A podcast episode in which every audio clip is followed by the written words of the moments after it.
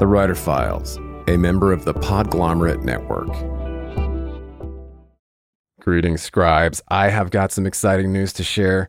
The Writer Files now has an exclusive Patreon community where subscribers will get exclusive access to uncut ad free interviews, a writer's happy hour, bonus breakdowns, and content from productivity and publishing experts each month. In the meantime, just head over to patreon.com slash the writer files. It's free to join Patreon to get a preview and you can upgrade anytime. That's patreon.com slash the writer files. Help us start something special. This episode is brought to you by Visit Williamsburg. In Williamsburg, Virginia, there's never too much of a good thing. Whether you're a foodie, a golfer, a history buff, a shopaholic, an outdoor enthusiast, or a thrill seeker, you'll find what you came for here and more. So ask yourself, what is it you want?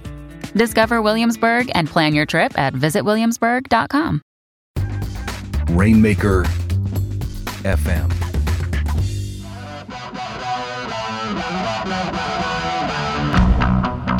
Hey there, and welcome back to the Writer Files. I am your host, Kelton Reid.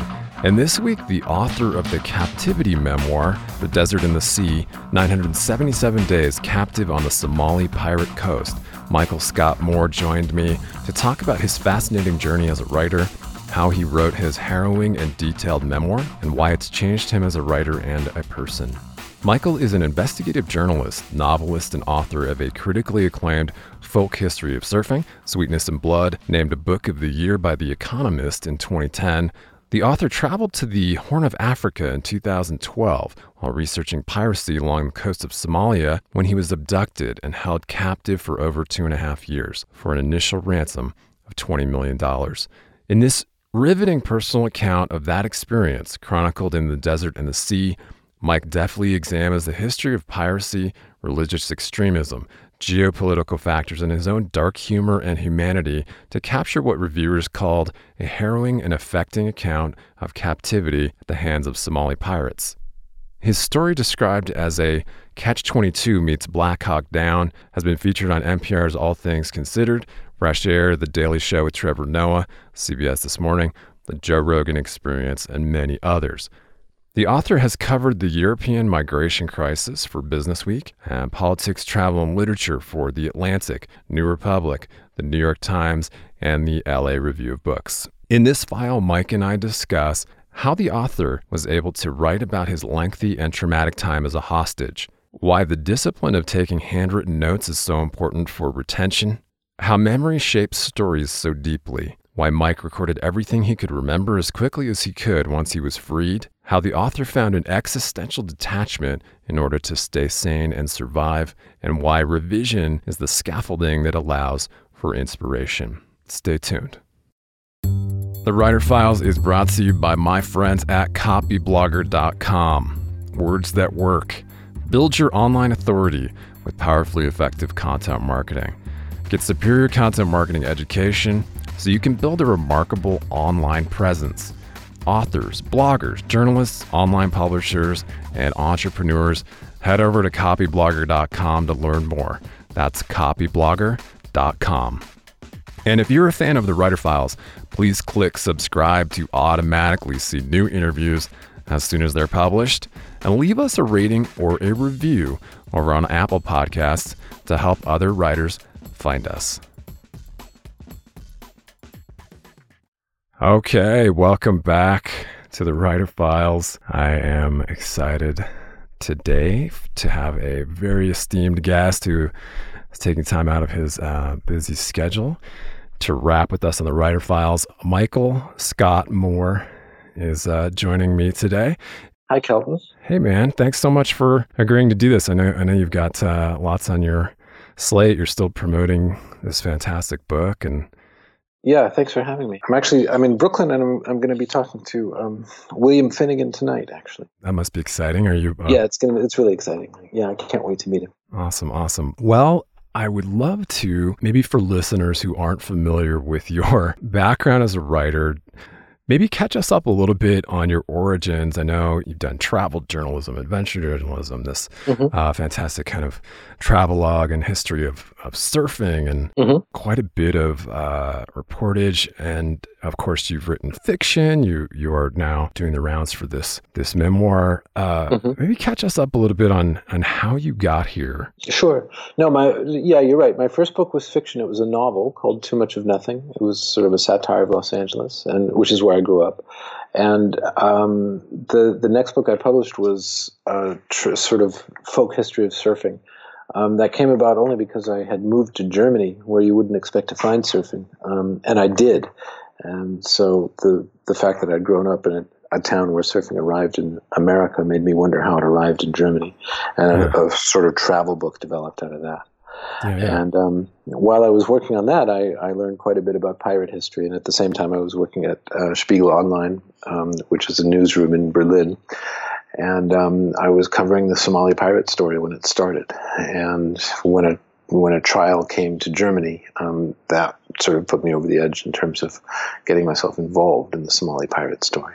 Yeah, and it, it's an incredible story. How you got swept into the story is is the uh, most compelling piece of it. But the desert and the sea, 977 days captive on the Somali pirate coast, is this uh, really really fascinating. You know, your recounting of uh, this harrowing harrowing story and how you became a piece of it. So, you know, I think you know you. I know you've been making the rounds. You've, you've been on NPR and uh, the Daily Show and uh, CBS this morning, and you keep having to re recount this Mhm. this awful awful uh, thing. But there's something about it that's so compelling. Um, kind of how you. I don't know how you came to reckon with with uh, not only kind of the the life of these these kind of awful people, um, but you know how you came to forgiveness and how you came to almost like a Buddhist state of mind um, to you know dealing with two and a half plus years of being in Mhm. captivity, and then of course you're writing it and having to relive, which I'm sure is a story in itself of, how you dealt with. I don't know. I, I'm I'm super curious to know just how you made sense of it all. Well, writing it was one way I dealt with it. So write, writing it was cathartic, and I, I don't think I would have been able to speak so fluently about it without having written the book. You know, Yeah. so yeah. that that's the that's the first thing. Um, the the the book uh, took at least two and a half years to write, so just about as much time as I, I spent in Somalia, yeah. and it's now a total of, of four years since I got out. You know. Amazing. So I think the best place probably to, to find most of uh, Mike's writing is on his website there, radiofreemike.net. Mhm. Um, you can find um, his novel, The Surfing Travelogue, Sweetness and Blood, and of course, The Desert and the Sea. Mhm. And then quite a bit of your journalism, these great interviews that you've been doing. Uh, and I think you're on Twitter also. That's true. Yeah, Twitter and Instagram. Yeah, yeah. so, um, what uh, what are you working on presently? Are you are you back to journalism, or are you turning your focus to something completely different? Yes, a little of both. So in Somalia, I started a novel, so I'm still working on that novel, and I hope to have um, at least a draft of it done by the end of this uh, year to Cool. to show some people. And then uh, in the meantime, I'm also working on some. I, I have been working on some journalism. I, I published a long piece in Bloomberg Business Week uh, a year or so ago that involved Somalis on the migrant trail towards Europe. Um, while I was still living in Berlin, that was obviously a hot issue, and I um, I found out some a way into that story that was not totally unrelated to my case. And I, I'm also um, working on a long piece about um, the trial of three guys in Kansas who actually wanted to blow up a community of Somalis over there. Oh my! And um, they've been convicted but not yet sentenced. So when the sentencing happens, then I'll be able to publish this long piece that I've been working on for uh, about a year and a half, as a matter of fact. Amazing, amazing. Well, the book is fantastic. I definitely encourage listeners to uh, seek it out if they haven't found it already. Um, the desert and the sea, 977 days captive on the Somali pirate coast. Clearly, uh, we know how the book ends because you're you're you're you're home. I'm here. you're here. I made it out. We're speaking. Yeah. Um, thank God. Um, but uh, yeah, so let's talk about.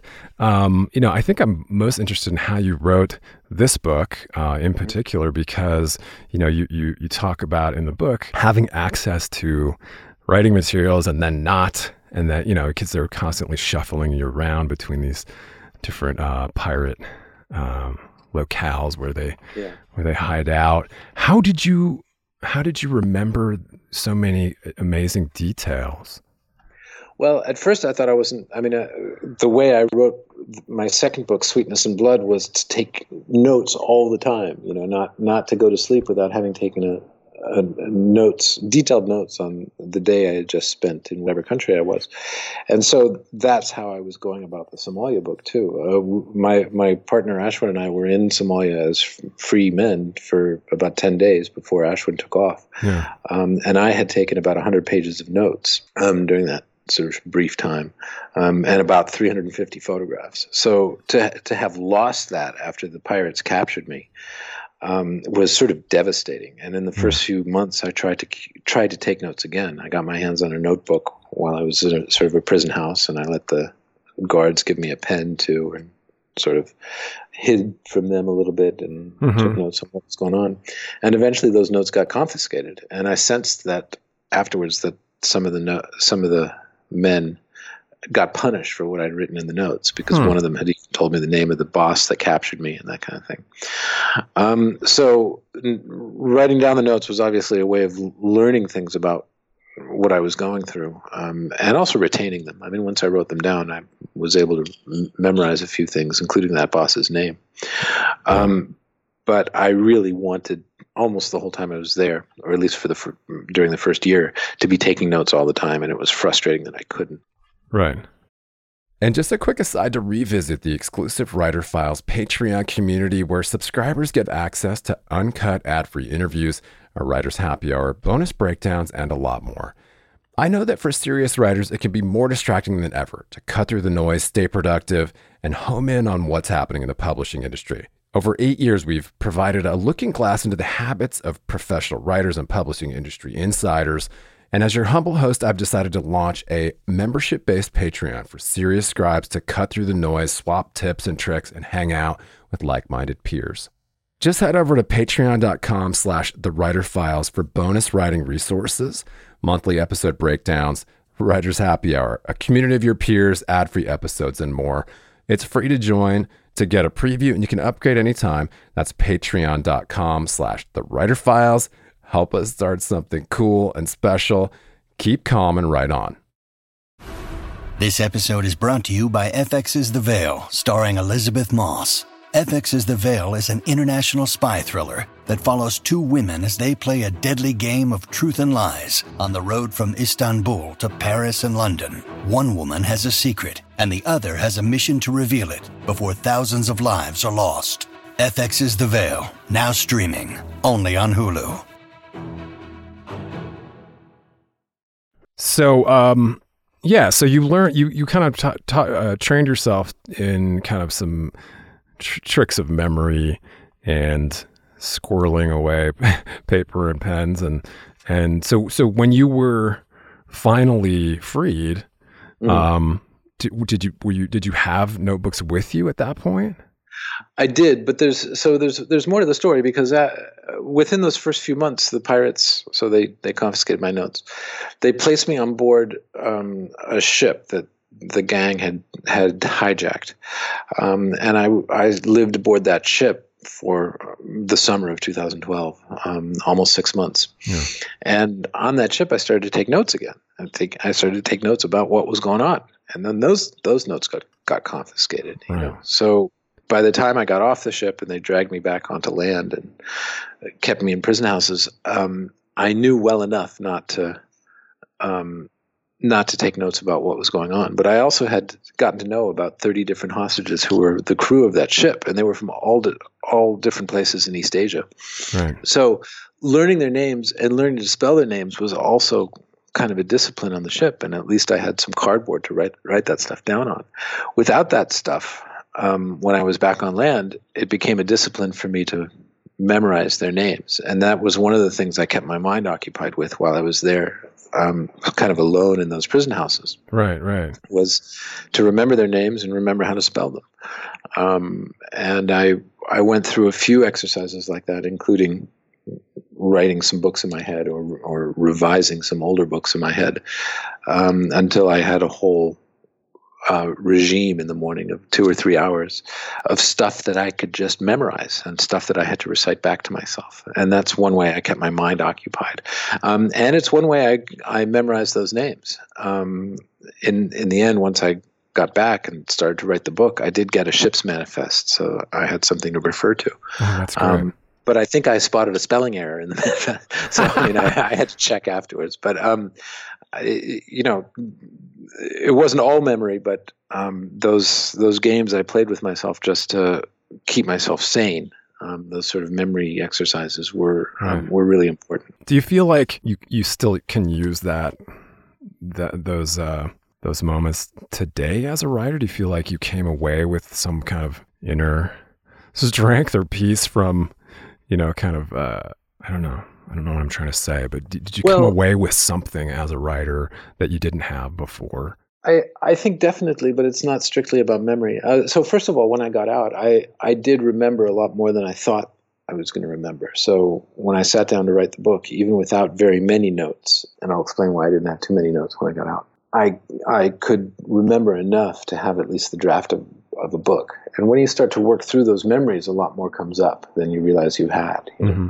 So if I had had detailed notes, if I'd been able to walk out of Somalia with a, a lot of um, dialogue and, and stuff like that, then the book would be that much sharper and that much more, uh, uh, maybe that much more unusual. You know, I I think um, you you shape a book based on the material you you have, and so I shaped this one based on what I could remember uh, for the most part.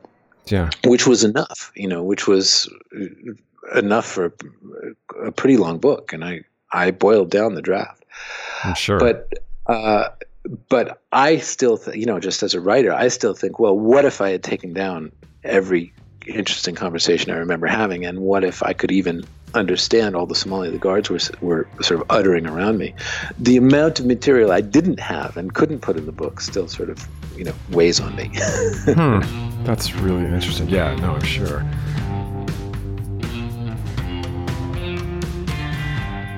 So when you get back and you're free, do you start writing immediately? Um, or do you have to kind of decompress? Yeah, the, so all the things that I still had in my head, all the things that I had memorized, um, if I hadn't already written them down in a notebook, then I typed them into my computer as quickly as I could. So I didn't have to, you know, go through that two or three hour process every morning in Berlin when I was free.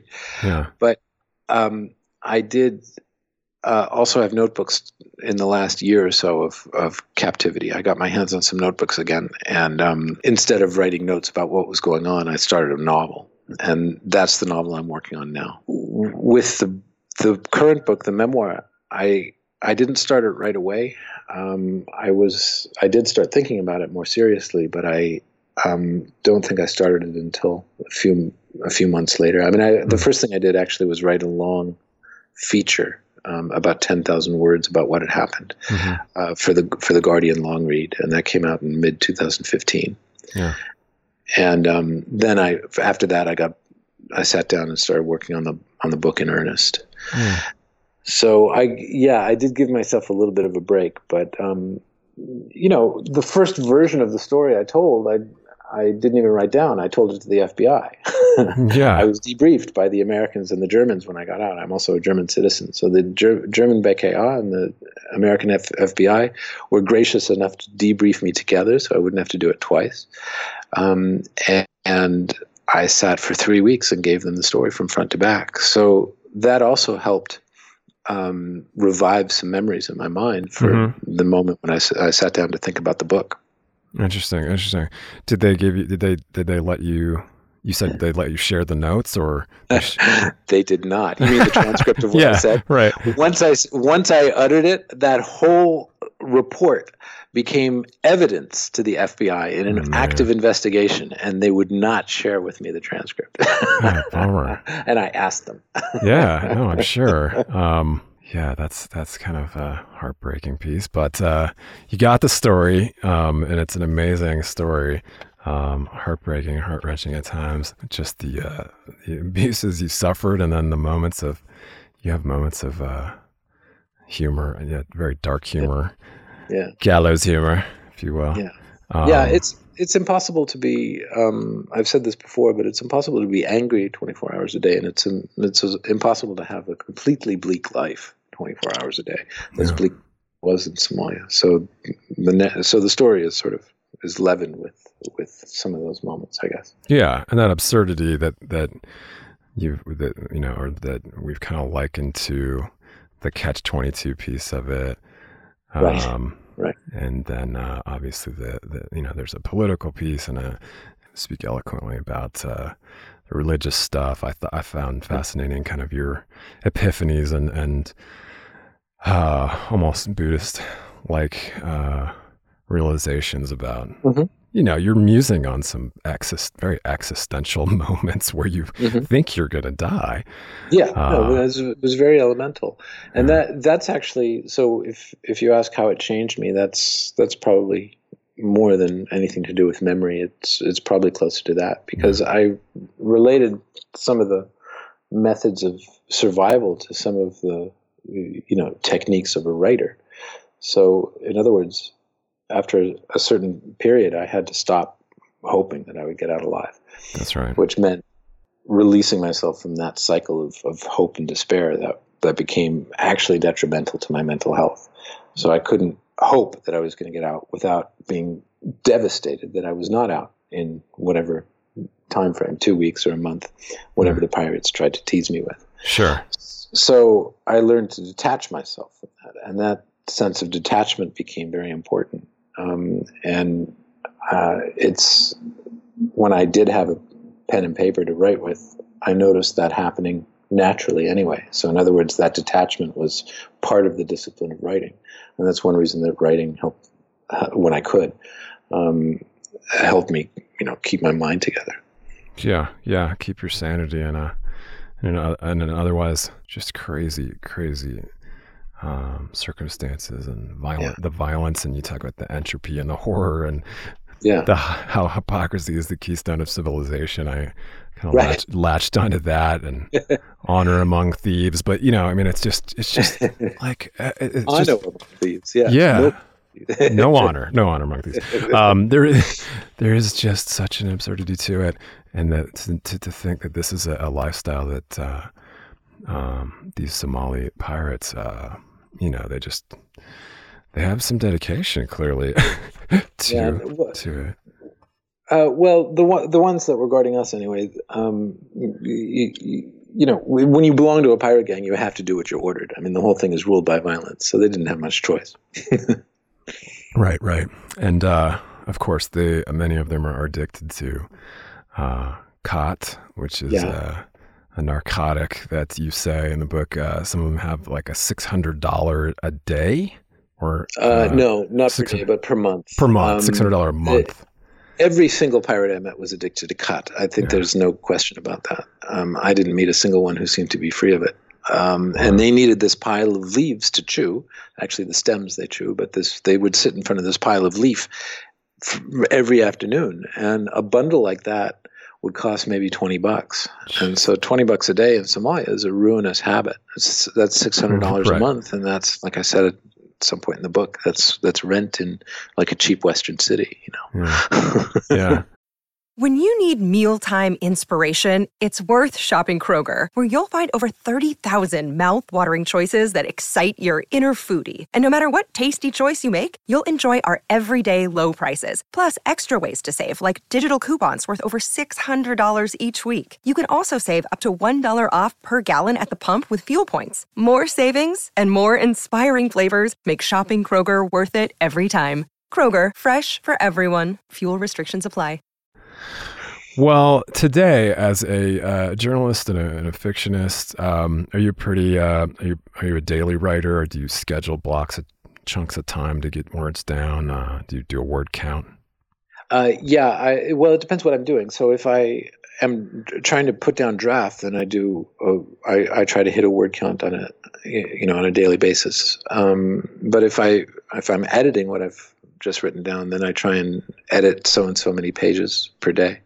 Yeah. Um, that works better than setting out a block of time. But if if I do set out a block of time, then I at least know that I've got that time to focus on what I'm writing, and, and then I can do some other pressing things afterwards. You know, and it helps to break up the day into those blocks yeah. for sure. Do you listen to music while you write? Not always. Um, most of the time, I find it distracting. But uh, yeah, some, sometimes either um, it you know the fewer lyrics, the better. If if For I've sure. got it on while I write. So For sure. jazz or classical.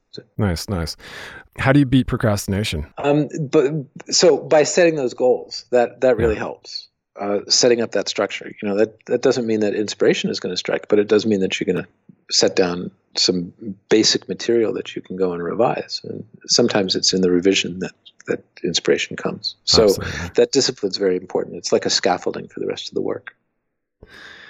Uh, let's talk about creativity for a minute um, before we share any advice to your fellow scribes. How do you define creativity, you think, now as a writer? Um, I, I try not to, as a matter of fact. In fact, when I try to think about what constitutes creativity or what constitutes talent, I, I sort of run around in circles. So um, I, I actually try not to. But I, I, I think that the, the the the first thing that sets sets me going on a on a project um, and gets me excited about it tends to be an idea, mm-hmm. um, whether it's an idea about the material itself or about the form it should take. So um, the kernel of every book is an idea, and I actually talk about that in the Desert and the Sea. I I went to Somalia because I had this big fucking idea for a book, and that got me into trouble. So I'm a little right. more careful about my ideas now. Interesting, interesting. Um, yeah, you did talk about that, and. Uh, how the sur- kind of the surf book, right, set you on this uh, travel adventure kick, and then and then you had the the pirate story just kind of floating around in your head. Yeah, I got very used to traveling in in uh, third world or da- or sometimes dangerous countries, and that be- that became an addiction in itself. I think. Interesting, interesting. Um, you got a couple favorite uh, authors sitting on your nightstand right now, or ones you well, want to share? Obviously, I, I, I, so Denis Johnson is obviously one of my favorite writers, um, and Paul Bowles. Uh, I I was sort of smitten with him when I first got out of college, and his descriptions of Morocco are one reason I went to Morocco in the first place. Mm.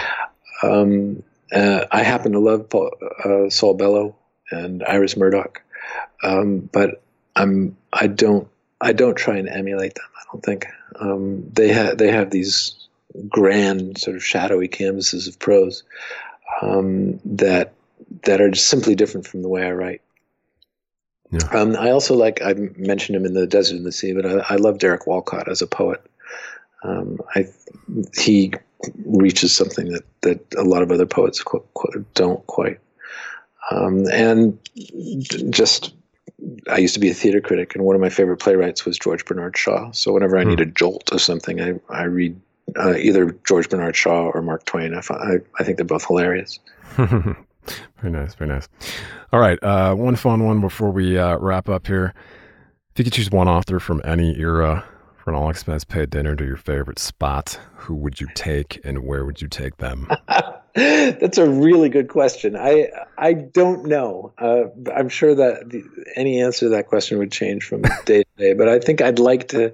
have So when I got out of Somalia, I went to my favorite Mexican restaurant with an FBI agent who was driving me back and forth. I think I'd like to go to that Mexican spot in Berlin with Mark Twain and see what he thinks. Yeah. Because it was so weird to be there with a guy in a you know in a suit who clearly looked like a Fed. I think it'd be interesting, to, you know, Mark Twain dressed in his suit and see what everybody thinks. Right, very nice, very nice. Okay, why don't we wrap up with any advice you want to uh, toss out for your for your fellow writers and just how to keep going?